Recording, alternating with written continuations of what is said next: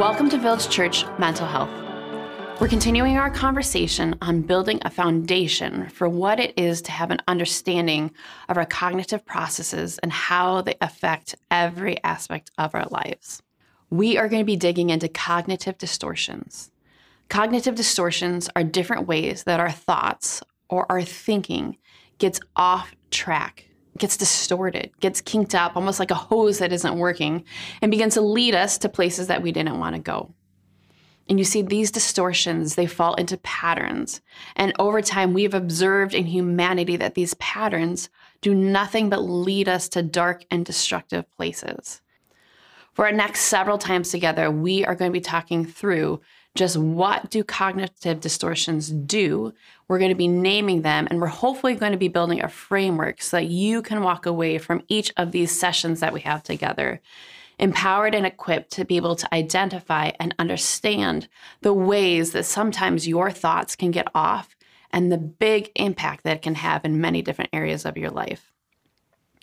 Right now, and as you're maybe looking at the rundown of the many different sessions that we're going to have on cognitive distortions, you might be thinking, why in the world are we talking about this when there are so many different things we could be talking about when it comes to mental health? So I just want to take a moment and I want to emphasize that so many times when I'm sitting and working with someone face to face, I begin to see that this is the place where their thoughts, where their patterns, where their anxiety, where their depression, where so many things that they are experiencing symptomatically, this is the place where it first went astray. And that our thoughts have so much power over them. And so many people, they want a much bigger, easier answer from me as to how to get rid of the symptoms that they're feeling. But many times the work actually comes back so much to the way that we think and our internal dialogue of how we run these thoughts through our mind again and again and again. So, as we talk about cognitive distortions, we kind of called this a gospel opportunity because here's what's going on.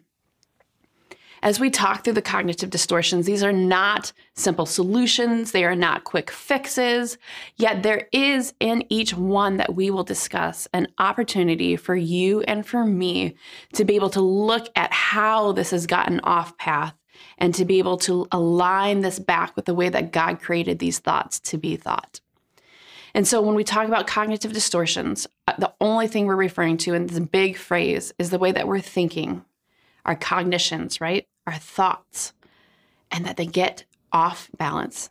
They get distorted, they get bent, they get kind of like a kink in a hose, and then they end up not coming out right and they end up not going down the right path. And these patterns, we've talked before about ants, right? And how these shortcuts, these automated negative thoughts, they can make shortcuts in our mind that dig ruts. And there, when we're triggered and we have an experience, boom, we just go in this automatic way. And what I want to do in talking about cognitive distortions is that even if you are not currently experiencing any of the things that we're talking about, praise the Lord. In my opinion, that is the best time for you to be investing in your mental health. Because when your thinking gets all hot and spicy and disconnected, let me tell you from personal experience and watching many people, it is hard to see how in the world our thoughts are related to what we are feeling in that moment. So, our best investment in our mental health is pre planning how we are going to deal with these things when we get to that moment. When I was in high school, I read so many different marriage books. And you'd think that maybe my friends would make fun of me, but actually, many of them were reading the same kind of books along with me because we had this desire that we knew this would be coming up in the next decade or so, Lord willing, of our lives. And we wanted to invest in our understanding of that significant relationship then. We wanted to pre plan how we would deal with conflict. We wanted to pre plan what our commitment to that would be. We wanted to pre plan and invest in that before we were in that moment because we knew that our brains handle everything so much better when they are calm and they are connected and they're in a pre planning mode. So, whether that's you today whether you're in the hot and spicy brain or whether you're in the calm and collected brain, I invite either person just to join this conversation on cognitive distortions. So, when we talk about this, as we mentioned before, we've said that Beck is really known as the father of cognitive behavioral therapy. He was kind of the first person to put down into words, although I personally think that the scriptures lay it out very clearly, that our the fuel for our feelings and behaviors comes from our thought life. And this is where so much of anxiety and depression comes from. Because you see, cognitive distortions, they are felt as real, they are seen as patterns, and really ultimately, what I perceive them as is a tool of deception from the forces of evil that are trying to take us down to steal, kill, and destroy us. And so, for 14 years, as I've been a licensed therapist, I have begun to see that there are patterns everywhere because they work. And there's no need for evil to reinvent the wheel if they have a pattern that works. And so when we get in these patterns, when we become prey to them, particularly in these cognitive distortion patterns we're going to flesh out together, they keep us there. And deception is a pattern's best friend forever. Because that allows us to be able to say to other people, no, this is real. No, you don't understand what I'm going through. You must not be able to perceive all of the situation that I can perceive. But when we begin to know that there is a cognitive distortion at play, we see that there is so much negativity that this person is living in, that they are feeling the consequences because they are perceiving the situation as unchangeable. Oftentimes, when a person has lived in this pattern of a cognitive distortion for so long, they really feel like they are the victim to what is going on in this circumstance and that they have no say. And wherever cognitive distortions are, there we also see destruction. Because thoughts were created in the mind of God, I believe, to do a couple things. They were created to connect us. We've talked before about the connectome and how when our thoughts are all working properly, it's this beautiful system of highways and byways that are communicating and speaking to each other with our whole brain on working together. But what we see in cognitive distortions is that they disconnect us. They disconnect us often from reality.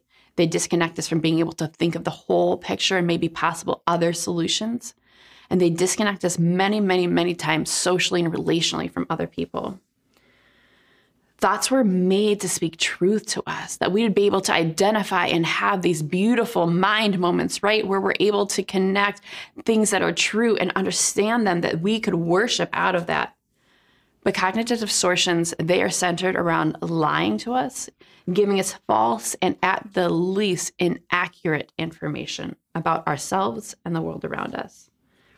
I believe that thoughts were created to allow us to speak truth to others and to engage and to connect with them. But cognitive distortions, they often just bring shame and isolation. Thoughts were created so that we could have both forward movement and we can move our lives forwards in a growing pattern and that we could be creators, that we would be able to identify things that need to be fixed or things that can be made more beautiful and to bring things into the world. But something I see continually with cognitive distortions is that they is that they equip them to live the same moment of their life over and over again and they make people users of that created purpose and only consumers. That's where also created as we speak truth to us to ground us and to allow us to live in peace, which is so many times the biblical equation we see in the New Testament between anxiety and peace. These thoughts, they're made to give us peace. But so many times cognitive distortions enter into the situation and they bring anxiety and they only seek to stir things up and to actually begin to almost like feel like we lift us off the ground and disconnect us from being grounded. So, in our time together, I have a desire to give us a common language because sometimes these things are difficult to see in ourselves, and I cannot say that enough times. But this common language can allow us to connect and communicate to each other when we see these patterns of destruction showing up in our lives and in the people who we love's lives. So, as we embark on a few sessions together talking about cognitive distortions, I want to lay for you the framework that we're going to be looking at each one of these in. I want to begin by giving you a definition and an understanding of each cognitive distortion. I'm hoping that you will walk away knowing what this looks like, what this lives like. How, how does it play out in the life of this person around you? And what it leads to if it is not intervened and changed in direction. We call that reframing. When we have a cognitive distortion, you're building this whole framework for your life and how you're thinking. And what we're hoping is that by identifying the truth of the situation, we are coming in and we are helping you to reframe what that looked like. I'm going to give you a scripture that I believe anchors and ties the gospel opportunity that we're going to talk about. And hopefully, with each one, you will come away with a clear understanding of the gospel opportunity that is present, that is actually meant to heal, that is actually meant to speak to this cognitive distortion and lie. And then to give you an example of what that thought looks like reframed. Because you see, cognitive behavioral therapy teaches us that this activating event leads to these beliefs and internal dialogues which result in these consequences in our emotions and in our feelings and in our behaviors, which we've talked about before. We call it the A activating event, B belief, and C consequences, the ABCs of cognitive behavioral therapy. And so many times in our culture, we are so tempted to see that that activating event is what made these consequences. And we take all of our responsibility out from the middle of the equation. When really, if we begin to understand that we have this whole middle part in the equation for the way that we respond and the way that this activity triggered our core beliefs and actually led to this internal dialogue and understood these lies that we are in, we would actually begin to see that we have so much freedom and input in the equation of growth and change, and we are not victims. And it takes longer to understand this because it takes a higher amount of work and a higher, honestly, emotional intelligence for us to engage in this process of this middle step, this middle step of this B belief step. And I also want to say, just overall for cognitive distortions, as we look at our first one together in a moment, many of them are developmentally appropriate at different age groups. But as adults, particularly, and even as growing teens and children, we are called to grow out of them as our mind and our brain develops the capacity to be able to do that. And so I'll try to give a nod to when each of these is really seen in the developmental spectrum. But I hope that as you are as an adult listening to this, that you begin to see that yes, once that was a part of the way my brain actually functioned, but now I have an opportunity to paint a bigger picture around that and grow from that. Many cognitive distortions they develop over time. They can be a reaction to trauma. Many, many, many times they have been modeled for us in our environment around us. And so we learn this is how we respond. We learn to believe lies, and these things are passed on oftentimes from generation to generation. And oftentimes we choose cognitive distortions that align with a lie that is growing inside of our hearts that we believe about ourselves or the others. And this alignment aids in deception. It only fuels the fire that these misconceptions and the way that we're seeing the world, it can oftentimes feel so good and it feels so right because it's aligning with this lie inside of us. And so I encourage you that no matter what you are feeling, this lie, these thoughts, these cognitive distortions are, no matter how real you are convinced these things are, that you take this as your opportunity to be able to say, no, I will test these things and I will see if they are true. My last thought for you is that it's very easy, oftentimes, to look at the cognitive distortions that the other people in your life struggle with and to be able to hold those as worse. So, my encouragement for you is you can absolutely 100% go through this list and say, oh, that sounds exactly like so and so. But will you please give yourself space to process what it looks like and what your greatest struggles are? To not write it off as less than one to the other, but to own in full compassion for yourself, but also in full ownership what it is in the way that your thought patterns have been distorted and your thought patterns have missed the mark for what they were created for. So let's dig into what we're actually talking about. The first cognitive distortion we are going to kind of unpack is called polarized thinking, or sometimes this is called all or nothing thinking or black and white, which is probably my favorite term for it. But the concept is, and this falls underneath this category of cognitive distortions that are extreme thinking cognitive distortions. The concept is, is, oh my goodness, everything is going amazing. It's all perfect. I can't imagine anything better. Or this is all total disaster. You never let me speak first, ever. You always forget to feed the dog. And what this is, is this is a distortion that polarizes all of our thoughts. It makes thoughts either black or white. They are all or they're nothing. And we don't live in the middle of this world in this gray area, which is honestly where so much of our work and our thoughts have to live. Is in this middle area between the all or nothing, between the two extremes, between the two poles, between the black and the white. And this is what this lives like. A constant and consistent use of extreme words. Ever, always, never. Things are overstated, they are exaggerated. There is a certain level of drama in the statements. It inflames a situation because it doesn't just talk about what is actually going on, it brings a whole new level into talking about what is going on. Relationally, this makes it very hard to own something when someone is telling you, you always forget to feed the dog. And immediately you're thinking, I literally fed him yesterday, right? It makes this relational tension very difficult because it's hard to own something when things are being communicated, not to resolve, but to feel. And we see that these things are very hard to bring resolution to in relationships because their elements are grossly exaggerated and they're misleading for what is actually going on. And what this leads to is that the brain is being tossed to and fro in such extremes from the brain chemicals that are being called from the emotions that are being felt. And so I oftentimes think of the poor brain in this situation because it's literally swoosh, swoosh. Everyone's against me, everyone is for me. And the brain is having to live in such extreme chemical elements from one side to the other that it is nothing but a breeding ground for anxiety and depression. It is almost like we are at chemical warfare in our own minds, leading it and setting it up for complete distress and failure. Because did that person really forget to feed the dog every time, always? They did not, most likely. But our brain can only receive the information that we are giving it itself. So that's what it has to go off of. It has to go off the fact that they are never feeding the dog. I'm always doing it.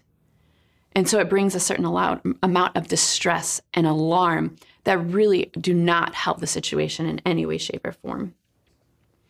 And really, this cognitive distortion exists because it is easier to go to one extreme or the other than to do the hard work of balance and what I would refer to as reasonableness. It goes along with the passions inside of us wherever they take us, and anger and drama feel sometimes very cathartic to be able to be let out, but really, it is an exaggerated position that is bringing destruction relationally and physically and emotionally in our minds. So, where do we see this in scripture? Philippians 4 5, and one of my favorite passages, and this is one of my favorite scriptures, probably for all of the cognitive distortions, but I've given it to this first one. It says, Let your reasonableness be known to everyone. The Lord is at hand. And in this whole time of anxiety that he's talking about in Philippians 4, this is what he's saying to us. Let your reasonableness, another word for that could be let your moderation, let your equity, let your gentleness, let this be what is seen by everyone. That this is a characteristic, it's something that's stable and coming from your character. It's visible to the people outside of you. And this word, this whole entire way that he's speaking in this passage, is he's using words that are used of restraining something that is a force, restraining our passions, restraining and free from excess, that we are even emotionally being full of excess to go from one side to the other, to have this passion fuel us, this all, or to this nothing, to this black and white space. And he says, and he looks at that church and he says, Let your reasonableness be known to everyone. Why? Or how? I love this next little nugget in scripture. He says, The Lord is at hand.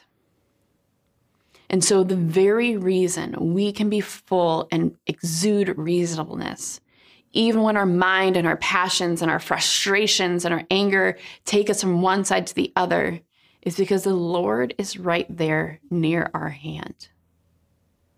Psalm talks about the Lord is at my right hand, therefore I will not be shaken. And so when these frustrations, when these cognitive distortions are seeking to shake us all up and to come out as one side or the other, we can land in the middle.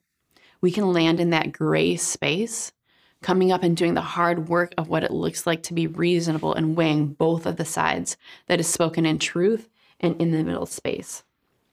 So reasonableness comes from the nearness of the Lord, knowing that He is with us that He's able to equip us. That when we take this moment in the middle of this excess of passion, right, to go from one side to the other, you can say, Oh Lord, how do you perceive this situation? How do you want me to perceive this situation and feel it and communicate it to another person? So that is our gospel opportunity. Our gospel opportunity is reasonableness, that we land in this middle space that we look for the gray version of what we're feeling and what we're thinking. That we are committed to avoiding thinking in extreme situations and in rigid ways. And we are listening to be able to hear and to be able to see how can I look for the gray? And when I find that version of what's in the middle, I write it down and I inch my emotions and my thoughts towards the center to be landing in the middle and I anchor into that. I anchor into that. I ask for feedback. If I can't find that middle, I ask people who are trusted in my life, help me find what I'm supposed to be thinking about this situation. So that original thought looks something like this as we reframe it. Oh my goodness. I'm so thankful for this time where I feel so light and free because so much is going well. This is very hard. And there's a lot of elements here that are not working well. It hurts my feelings. It makes me feel like you don't value my voice in the times when you speak first. I think you forgot to feed the dog. So I hope as we begin to dissect what more of these cognitive distortions look like, what they live like, what they lead to, and what the opportunity is, that you will continue to do the hard work of really examining yourself to be able to see how it is that your thoughts can more reflect the glory of God and His created purpose for how they are to run. So until next time, press on.